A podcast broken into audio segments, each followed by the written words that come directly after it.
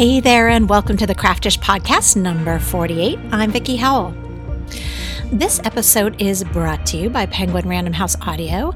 They offer hands free inspiration while you are making your next handmade thing. We are crafters, we have busy hands or makers of some kind, um, but I don't know about you. I always love a good book, and when you can't take the time to curl up with one in your hands to read with your own eyes, why not listen to one?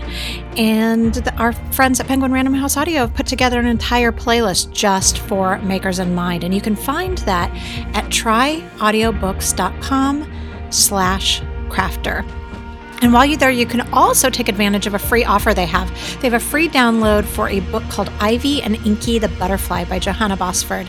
She's a fellow maker, she's an illustrator who has also written a magical tale for all ages that. Um, was inspired by our, by our art, but is not necessary to see it to enjoy the book. So go to tryaudiobooks.com slash crafter to check out that title and loads of other great titles. This week on the show is designer and founder of Flax and Twine, Anne Weil. Anne is a former investment banker turned professional maker who has created a brand driven by a love for creating and is also known for its clean, beautiful, beautiful aesthetic. I have admired Anne from afar for many, many years and was thrilled to finally be able to sit down and meet her, or virtually meet her rather, for this interview. During our chat, we talked about life as female entrepreneurs, balancing the act of beautiful Instagram feed with the realities of, you know, what it's like to have a house with kids in it, and also what being creative means to Anne. I found her to be warm and open and all of those things as as well as smart and successful and I just liked her. You know, she's she's definitely my kind of gal, and I'm really looking forward to you meeting her. So let's go ahead and do that now. Anne Weil, it's so great to have you here on Craftish. Thanks so much for having me, Vickie. I'm so happy to be here. Well, I'm so thrilled. We have been in the same circle for years and years and never actually landed in the same spot within that circle. So I love. Now we're, now we're here on Skype. I, hey, it's a step closer. yeah. I wanted to start. I was struck by something, um, you know, as part of my my research. I was struck by something that I saw just on your resume um, that made me laugh. That within two, you know, just looking at your resume, one, you know, one item says, you know, that has you as an asset manager working in the real estate finance industry. And the very next entry after that is a freelance contributor to Martha Stewart. Yeah. And those are so, I mean, even though, I mean, I guess coincidentally, you know, Martha Stewart was a stockbroker, uh, which is very well known. And then, and then, made her her current you know empire but i'm always thrilled to talk to people who have literally and figuratively handmade themselves a new career. I would love to hear about that transition. Yeah, it was it was interesting. I mean, I I think I've just always been a really driven person, and um, so that started when I was very young to, you know, always aim the highest and the best and, you know, try and accomplish the most. I just kind of grew up that way. I think it's a very internal drive that I have. And um, so I think sometimes that drive can be misleading in that you kind of adopt everybody else's notion of what the highest and best thing is. And um, I think that was the case for my um, my career right out of college, which was to go into investment banking and you know go to New York and try and make my way in the world of finance. And I definitely was good at what I did, and I enjoyed it a lot. Um, I, you know, I'm a very get it done sort of person. I love committing myself to something and doing it really well and um, I can do lots of things in that way. Um, I think when you you really like, you know, just accomplishing things, you can do a lot of different careers. Um, and so so that was kind of how I was driven that way. And then, but there was always this part of me that thought, there's, I'm missing something. This isn't really what I love. This isn't bringing me a lot of joy. You know, I want to. I, I, I looked at the people around me and people in finance they have a real drive for the deal and, and they just they love it in a way that I didn't um, and so you know, it was a long transition and um, built like kind of filtered in with family and, and having my, my children. And um, I tried a couple different creative paths after I left New York. Um, so that was my first step was to leave New York City. I lived there for about um, seven years. And then when I got to Boulder, Colorado, and was kind of trying to figure out what I wanted to do, I dabbled in a couple different creative fields, um, doing some curriculum writing, doing some lands. I started to get my master's in landscape architecture and loved communicating my ideas through art and and all that. Um, but then just the family kind of it was hard to kind of progress down those paths when um, various life changes were occurring. So, um, in the meantime, there was always this part of me, this creative part that loved to make things. I've always loved to do that from early on, um, from when I was a young girl. Uh, you know, I learned to knit when I was seven. I learned to crochet when I was six. You know, I was a crazy cross stitcher, and I would just do that whenever I had free time. And I put that away for a while, but when I um, started having more free time as an adult, I started picking it back up again and just finding that I had so much joy in making things. And I've since realized that really making things with my hands is where I feel complete, where I feel like I'm I am doing my best and highest purpose. Um, so that kind of led to this whole idea of writing uh, my blog, Flax and Twine it really didn't start as a money making idea or a career possibility.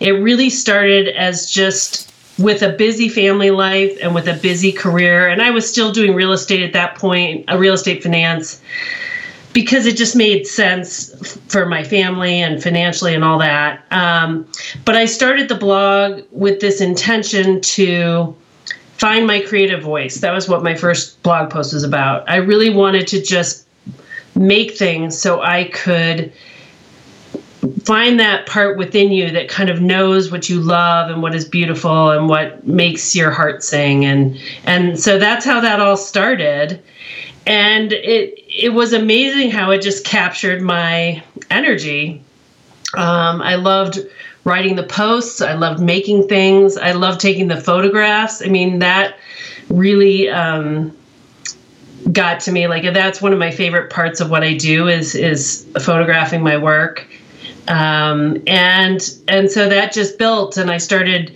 submitting projects to other um, websites you know I, I, got a finger knit pillow on design sponge and when that happened i was like wow this is really this could be something. Um, and you know i just it just kind of took off from there. And um, the whole martha stewart um, piece that all happened. They they started to see my work and so we started making projects with their materials, and then that led to the next step, which was um, making projects for them on their, you know, as content on their site. So that all happened. And I was saying that uh, one of one of the big things transitions that happened is that my husband at the same time was seeking a new career, and he kind of got to where he wanted to be and he turned to me and he, he said you know now's the time for you to stop doing the things that you know take energy away from what you really love. And so that's when i stopped doing the real estate work. That was when we moved to baltimore. Mm-hmm. so we moved to baltimore for three years. And um, did you move to baltimore because of his work? Yeah so okay. he he was working for the baltimore ravens which is what took us there. And um, it was funny because so I started winding down my real estate work, but I had these, you know, assets that I was working on or selling various they were at various states and the day I closed on my last deal and I knew it was that that part of my life was done was the day I got called for a by a publisher for my first book. Really? And it just still gives me like You literally had like a next chapter moment. Yeah, it literally was like that day. It was insane. It was a, a crazy day. Do you think that yeah. that was because you had been you had the very impetus of your blog Flax and Twine was the intention to, you know, not to be cheeseball, but to follow your bliss? Do you think that because you were so focused on what it is that you wanted, that it just sort of all laid out in line? I don't know. Like, I still to this day kind of don't know how it all manifested and i still don't i still sometimes look at in awe at like what i'm doing in excitement and like really fulfillment for me to be creating projects and making things and and like really expressing my ideas. I think that that's one of the things that I realized that a lot of the part when you say when people say like I just get so excited about my work or this deal or that deal like what I get excited about are ideas. Mm-hmm. So just um, you know possible solutions for materials or um, you know solutions for things in your life like i really wish i had you know this or that and then i think well i could make it this way or i could make it that way or i could try this or try that and um, i really um, and i think there is part of it that is that drive and that focus and and it became okay this is this is fulfilling me on my um, emotional side, but it also fed right into kind of my drive to like getting things done and getting things out there. And um, yeah, like there were just some crazy times. Like I remember doing a a series really early on. Uh, in December, I decided to do a um, like an advent calendar and do um, 25, 25 projects, like one every day. Mm-hmm. Um, and I, you know, as a blogger, that's a lot to do 25. It's such a, it's such a commitment. right? And I'm like, and I would just my eye just started to twitch when he said. I know, and I would like stay up till like crazy hours yeah. and get up really early and like get that out there. And that was to me, honestly, the the commitment to that project is really what like made my blog kind of jump off um, and take off. Um, and I don't know. And then you know, opportunities. I think when when you're working in line with what you love and what what you know what your purpose is, these opportunities just kind of start to step in front of you almost. Do you yeah. find that true for you? One hundred percent. And and again with you know, I've been really fortunate over the, the span of my career to interview you know, dozens and dozens of artists and and entrepreneurs and artisans and that just seems to be the one of the many common threads is that things start to happen when you're open to allowing them mm-hmm, mm-hmm. and it sounds very esoteric and a little woo woo but but it, it, truly again and again i see examples of that within these conversations that i'm happening. It's it's like the proof is in the in the knitted pudding you know that as soon as you put it out there focus on it and lean into the joy that you feel when you're doing it yeah it seems to almost manifest more of the same i think that that's really true it's like the good it's like you need money to make money. Mm-hmm. it's like it kind of is in line with that. Like you need you need to like pursue your joy to get more joy and to kind of have it have it like grow on itself. Um, I also think there's an element for me it was of just like letting go what I thought I was supposed to do or what yeah. I should yeah, you know, and you went, I mean, you went to a college prep school for your, you know, your elementary years, and then you went to Yale, both of which are, you know, very prestigious, but neither of which scream creative nourishment. Yeah. So, I, I mean, I would imagine that that that that sort of you know that's a really significant pathway to creating these sort of you know journey that you were bound to take at the beginning well, yeah, it was almost like I had to peel away these hurdles to find out what was kind of inside myself. Like, uh, because I just wasn't it wasn't in an environment although I like learned to do those things early on the things that I really like I was an environment where like well that's just you do that for fun. Like you what you need to do is you know achieve great things and go to a great college mm-hmm. and get great grades and like do an amazing job and you know make a lot of money and you know that was kind of what was put in front of me. And if you're not doing those things then you're not fulfilling your potential. Well like that's the part where I now I look at it and say, well, that's not really what is anyone's potential. It isn't like, oh, the most prestigious job in the world. You know, it's, and whose definition are you going yeah, by? what what does potential mean? You know, you know, I would like to think, and this is one of the things that makes me so happy, that I have brought a lot of joy to other people through my projects and the books and and if if people get half of the amount of joy out of making things that I do, then I know I have, you know, um, because I love doing it, and I, you know, I know that so many other people love love doing it and love making things, and I think so. that also, I mean, when we were kids, there weren't a lot of models for what we right. do now. Our, our, children are going to have a, an, a plethora of, right. of, models of people making their own careers, regardless if it's creative or not. It's just such a different world now. But there wasn't, you know, there was Carol Duvall, but I didn't, she wasn't in my sort of zeitgeist until I was older. We did have some sort of stereotypical, you know, PBS shows, but there wasn't, there really wasn't a model of somebody who didn't go to art school but still creates this you know basically artisanal career for themselves. Yeah yeah. I think you're right. I think there is a different path. And even so it's so funny that you say that because there is this part where i'm like well i didn't go to art school. I was never an artist.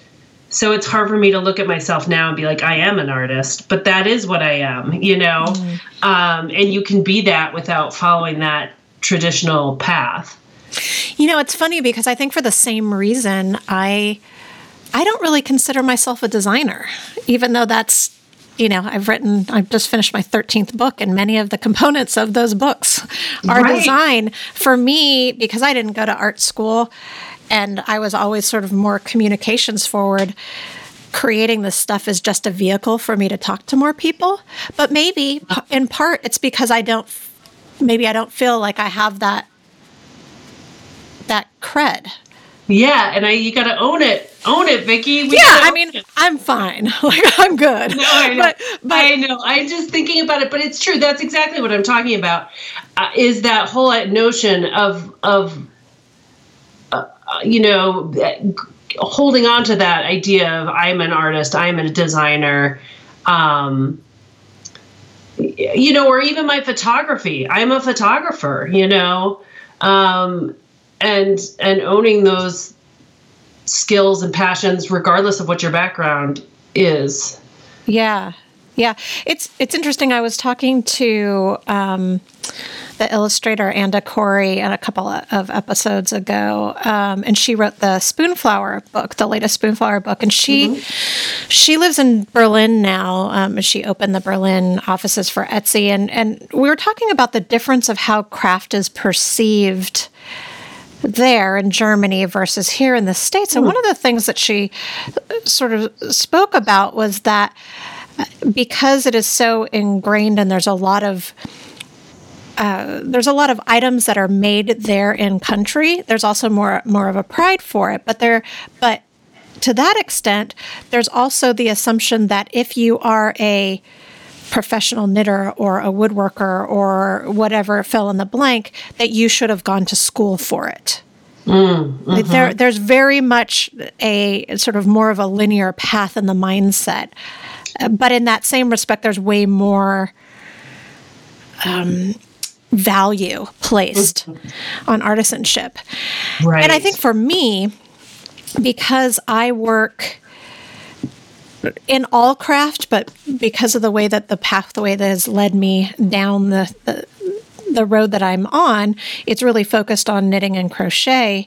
I think that there's also the stereotypes of craft versus art and you know knitting and crochet are very much still considered quote unquote women's work mm-hmm, mm-hmm. and and i think that you know i've been doing this for 15 years now no matter how much i can say it there's already there's always somebody else to say it too that it is just another form of self-expression mm-hmm.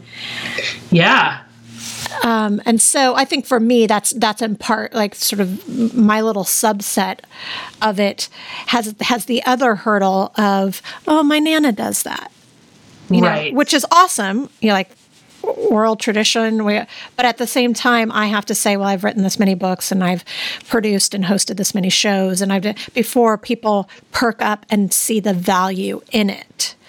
Well, and it is interesting. It's the same, you know, I can explain what I do, but the minute I say, like, well, I do work for Martha Stewart, people are like, oh, really? Mm. You know, and that that somehow makes a difference.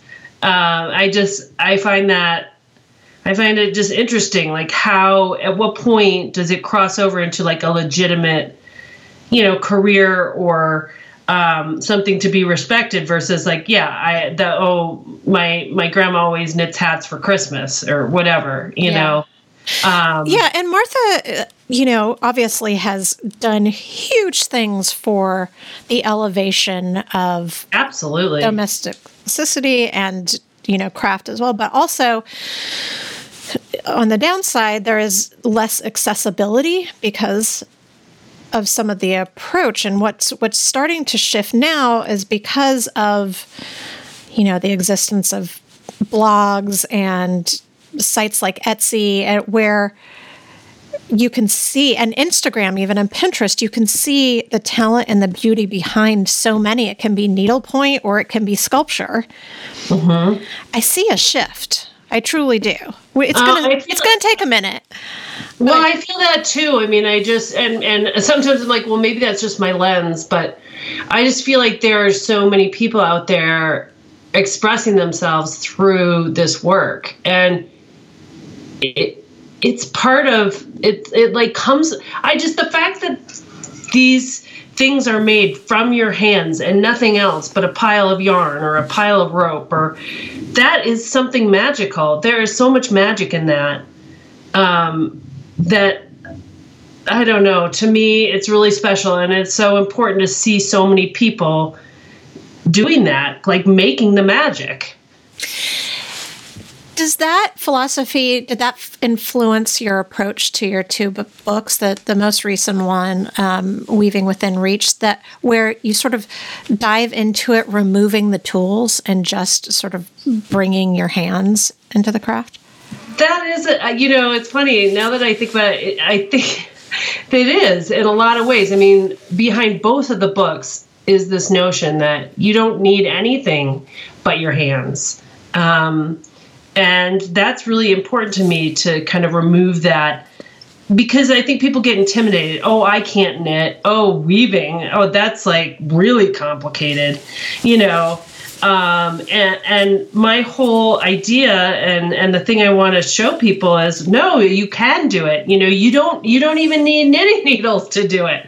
Um, or in the case of weaving within reach, you know, two thirds of the book is done without any any you know made loom or any loom at all. The the first chapter is all just weaving materials free weaving materials with your hands and like the beautiful projects you can make doing that. And then the second chapter is all about you know you can use rope as a loom. You can use an embroidery hoop or a piece of cardboard or you know it doesn't need to be complex to create some of this magic. The true gift that i think that you're giving to those of us within the industry is that you're elevating the craft just by the beauty that you're creating. All of your work is so clean and modern and the antithesis of what the of the stereotype of some of these crafts mm-hmm. that it quietly sort of bucks you know the the the mentality of what of what weaving means if you're a weaver or crocheting or knitting or especially finger knitting or arm knitting which you know the items that are made with those two crafts can often look very rudimentary uh, and all the way to being a hot mess.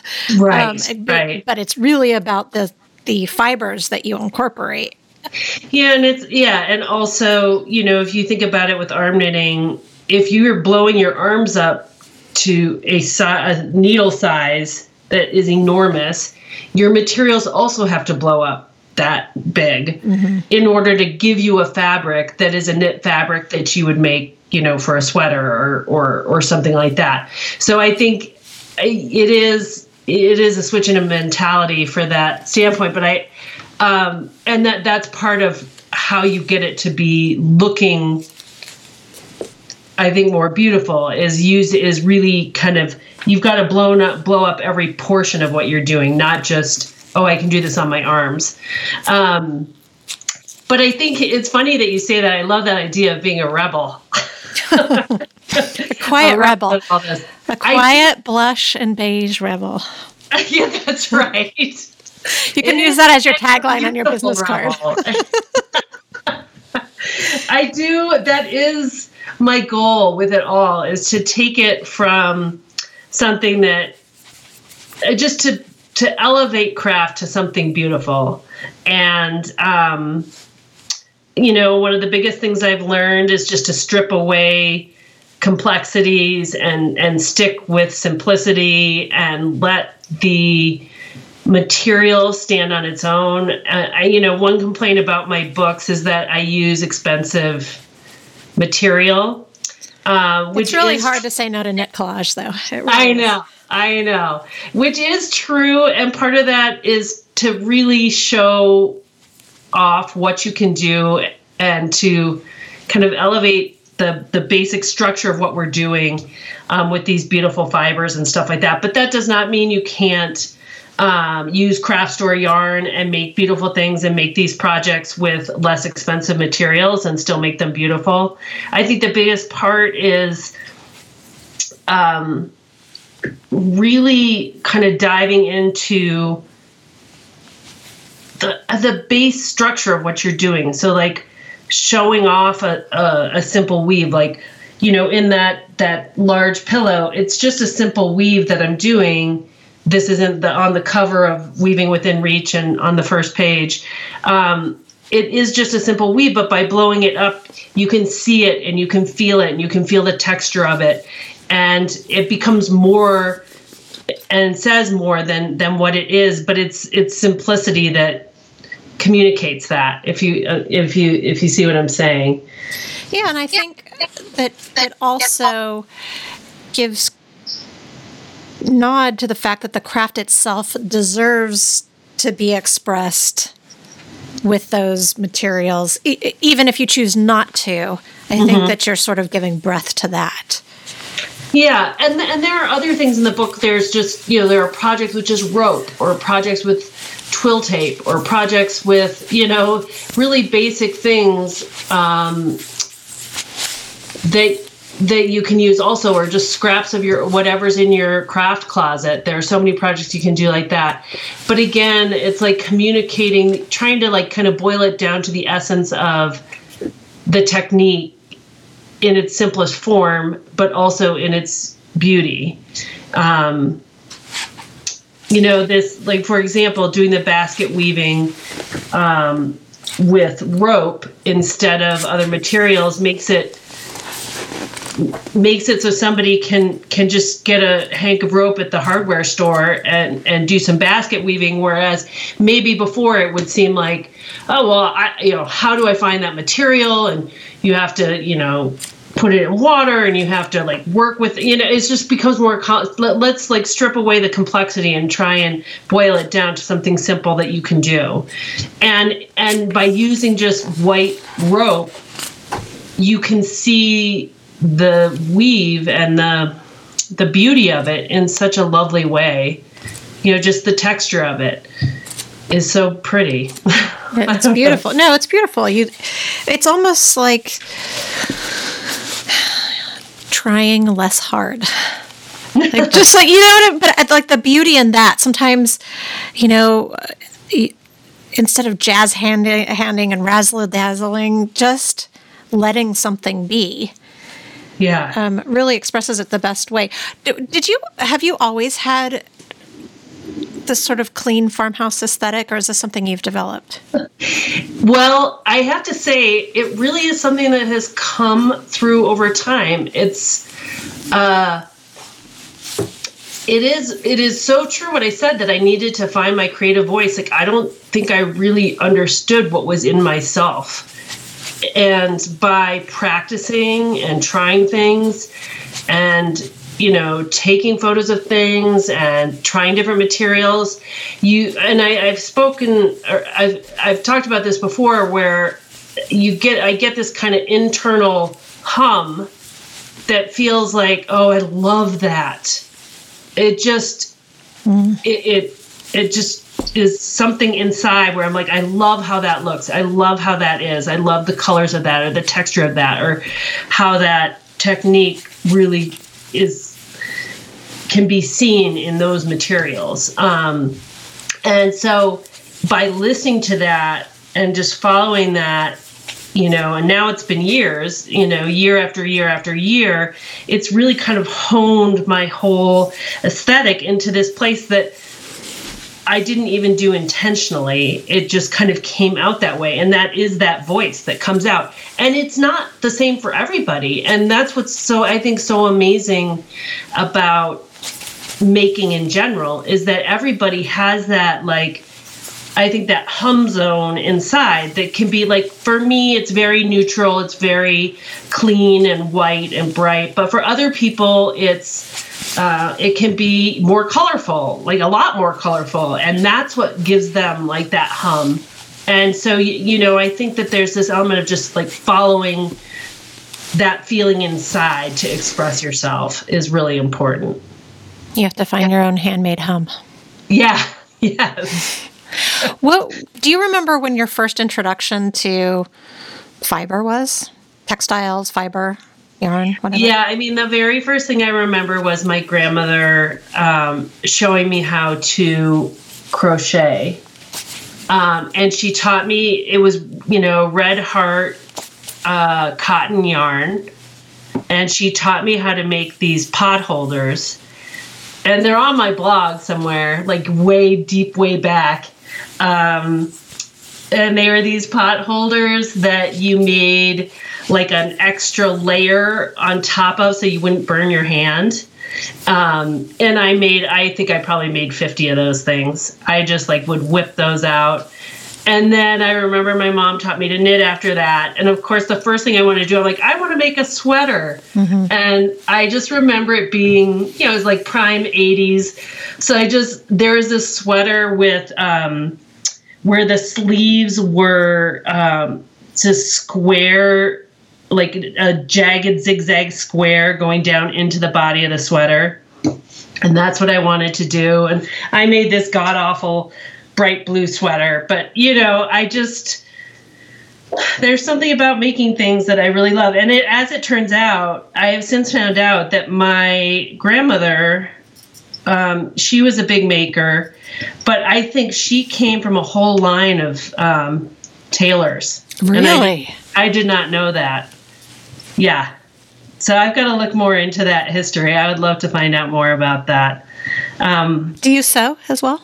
I do. I mean, I, I, do and I have. So I've got some some basic skills and some of my projects all involve sewing. Um, I always like everything in this and weaving within reach. I did by hand. I love hand sewing. Mm. Um, and the point is just you don't need a sewing machine to do it. Although some of my sewing friends think think I'm nuts. uh, like, you realize you could do that in about 30 seconds with a machine, but um, I, and I did actually when I was first kind of rediscovering my creative voice. I took this sewing class with this amazing tailor in uh, in Boulder, and it we I would spend, you know, months on one pair of pants. You know, it was amazing. You know, hand sewing, you know, all the little details. Oh, wow. Yeah, it was really cool. You I went really old school. Yeah. That reminds me. I remember when this is so random. I remember being a kid and watching Little House on the Prairie, Yeah. and that's how a lot of that's how the girls would make, and sometimes Caroline, the mom, would make their money as they would hand sew people's dresses, Yeah. and it was like, come back in three weeks, and your and It'll your be- dress will be will be finished. And that was always just fascinating to me like how did they know what to do? And where were you know because it wasn't like they were going to go buy a mccall's pattern.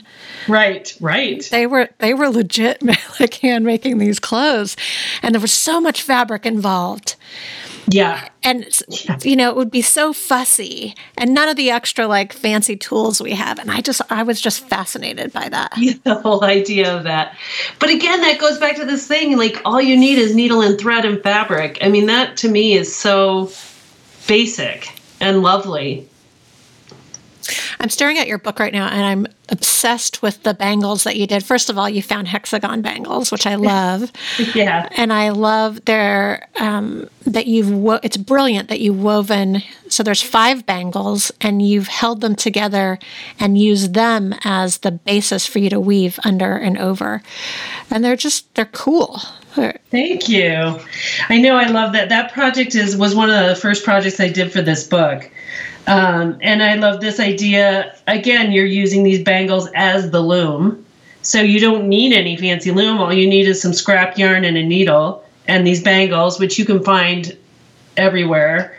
Um, you know, Target or Claire's or, you know, Amazon or wherever it is. And um, and you just bring that fiber over and under and you can do you can start to add in other weaving techniques that you might have learned or or what you could add tassels to it. Um, there's a small soumak in there um, but you can you can do all sorts of things with this but it's a very simple um, way to dress up those bangles and and bring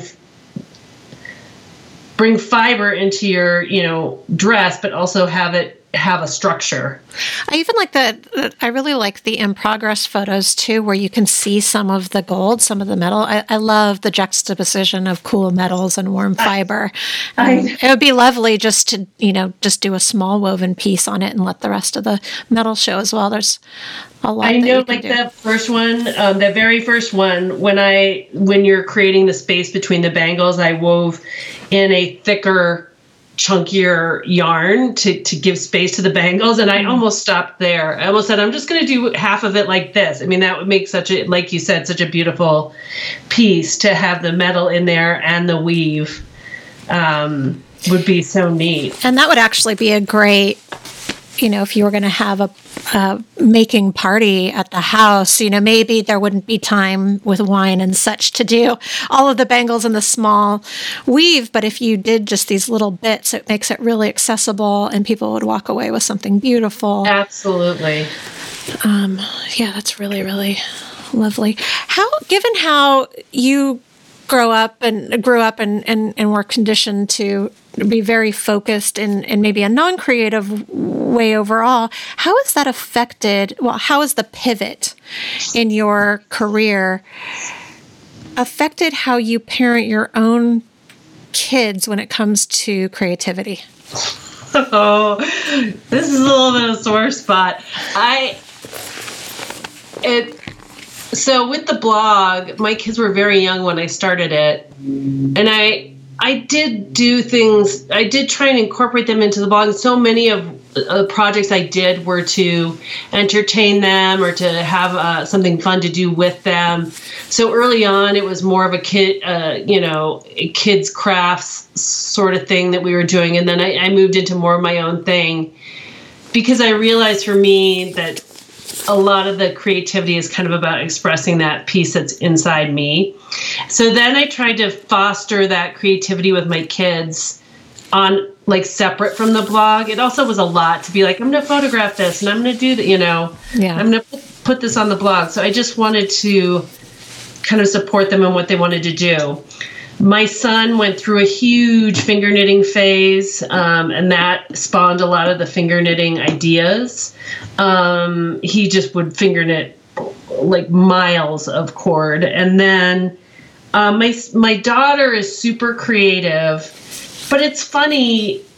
She really has an independent streak and wants to keep it separate from me which is exactly why when I was nine, I told my mom I was never going to knit again and that I was only going to cross stitch because it was different. Was that your rebellion? That was my rebellion. Throwing down my needles, I'm picking up this very delicate cross stitch. Yes, I'm like, that's the most rebellious I got, I think. But, uh, you know, I was like, I'm never knitting again. That's what you do she she and I laugh about that a lot. Oh, that is hilarious. But and then, uh, she, but, and then she picks up your book and just flips at it and just gives you a side eye. yeah, exactly, exactly. And she looks at me and laughs all the time. But my, you know, my daughter, she'll she'll I'll catch her downstairs like cutting fabric and making this gorgeous collage of fabric like she's glue gunning it all on there you know and i'm like do, do you want me to help you sew? Get away from me you know? How old is she? She is 13 and she you know so like this is just like changed over time. I just started to see it. She's anyway so i really have tried and become hands off. She also loves to she's a very uh, wet messy crafter so she loves paint she loves dye she loves um, anything where she's like mixing things and so she's not as fastidious as i am like i'm very you know i think dialed in she's just much more loosey goosey like um and i i wish i had more of that. How do you how do you controlled. deal with that lack of control and that lack of clean, and simple in your you know beautiful clean space. It's so hard for me. it's so hard for me. And it's terrible. I'm just like, oh my gosh, you need to clean this up. You know, I can't. It's terrible. Sometimes I'm like, I'm the worst mom in the whole world. I should be like the most creative, like, uh, I don't know, just like, let's make a mess. But it's, uh, it's it's not one of my strengths, I will say. I am right but, there with you, sister. but I do try. I'll yell first and then be like, "But what you did was super creative." I really see you expressing your creative ideas through this mess. no, and hopefully I've, I've left enough of a window open, and she sees me making things. And it was funny she she had a friend over the other day and she and her friend went down disappeared in the basement. And they came up with these embroidery hoops uh, covered with ribbon and jewels and like they had made all these things. And one was kind of complex and colorful and had a bunch of stuff on it and then one was really simple just the wood and there were these white ribbons coming off of it and some some other things up top like some bells at the top and they asked us to vote for the best one. You know, we refused to vote for the best one, but they were like, well, at least guess whose is whose. And I'm like, I'm not going to guess. And my husband said, I guess that, and he picked the white, simple one was my daughter's. And uh, and after she left, and he was right. After she left, I'm like, what would make you think that was hers? And he's like, well, because it's so flax and twine. so she's come back. Yeah. You so got her back. That was my first inkling that I'm like, oh, maybe there's a little, you know, maybe she's picked up a little of my aesthetic in there and uh and who knows? I mean, she definitely has her own mind. That, that was a win right there. That was a mama win. I know. I was kind of like, it was really pretty, wasn't it? anyway, what? Uh, we'll see. What? I'm trying to keep hands off. I've, if anything, I've learned to not make a big deal with my kids. Just kind of be like, "That's interesting okay, you know. Are your boys creative as well? Um, they are. They. Um, so you also have two boys and a girl. I have two boys. So do I. Yes. Um, well, my, it's funny. My middle one was a huge knitter when he was young. I wouldn't be surprised if someday he came back to it. He's a mathematician, and a lot of his creativity comes in solving problems and um, kind of creativity intellectually. And then my oldest, he's a builder, and he loves to make things. And recently, he's been telling me how into Illustrator and graphic design he he is. So like, it's you see these little inklings, and and I've just tried to encourage that. But we'll see. We'll see. I don't, I, you know, we'll see how they develop. I just, what I learned from my own childhood is to not, to try to not put like I expect you to do this or I expect you to do that, but just to encourage these things that you see. Because I think if somebody, you know, when I was little, if someone had said, "Boy, every, every bit of free time she has, she's making stuff," she's expressing ideas through art or or um, you know other creations, then what what would that have led to from early on? You know, I don't I don't know. Um, but but I try and do that for my kids when I see them expressing themselves or spending their time a certain way. I just encourage them like it just seems like you really enjoy that and you know if there's anything I can do to support you, you know, whether it be if they want to take lessons or they want to get something from the craft store or you know but it's not just creative i mean they might be spending more time doing other things as well that i try and encourage and um, try just try and make the world open for them in terms of their path. Um, yeah. So, what do you hope that people who spend time with your book Weaving with, within reach and your blog Flax and Twine that they walk away from with? I I think that you really hit on something when when you talked about the whole idea of seeing craft in a, in a new way, like the kind of the beauty of it and the simplicity of it, and kind of taking it to another level. So, like this idea that, um, first of all, that they can have that and have that go hand in hand with this joy of making and like needing to make something every day and wanting to make something every day. Um, so they can what i want is them to find so many opportunities of, of things they can make but in this beautiful way so that they can bring that kind of beauty into their lives and along with the joy of making.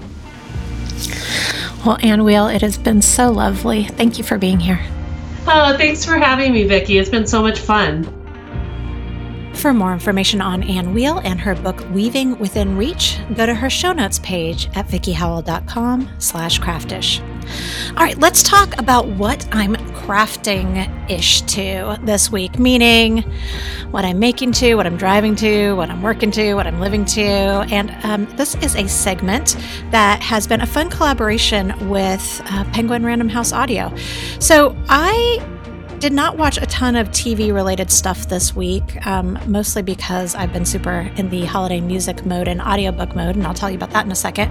The one thing that I did watch is the new stand up comedy special um, from Ellen DeGeneres on Netflix. It's called Relatable you know, it's got exactly the kind of comedy that you'd think, except for she goes a little bit edgier, I think, as in rebellion to, you know, her everyday niceness. I mean, she's still always kind, but um, it's a little edgier than than her show. Um, it was a great background. Uh, entertainment while I was sewing a top for a video that I needed to do. And, um, you know, if you like her at all, I think you'll really dig this special, and that's on Netflix.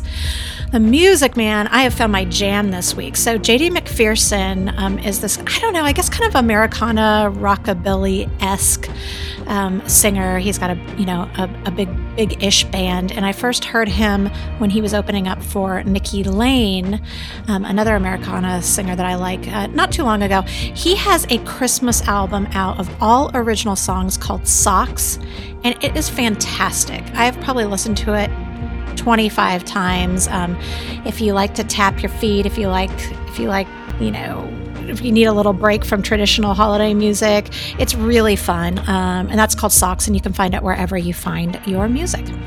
All right, audiobook town. So I am um, still listening to what I had just downloaded last week, um, and that is If You Ask Me, and of course you won't, by Miss Betty White.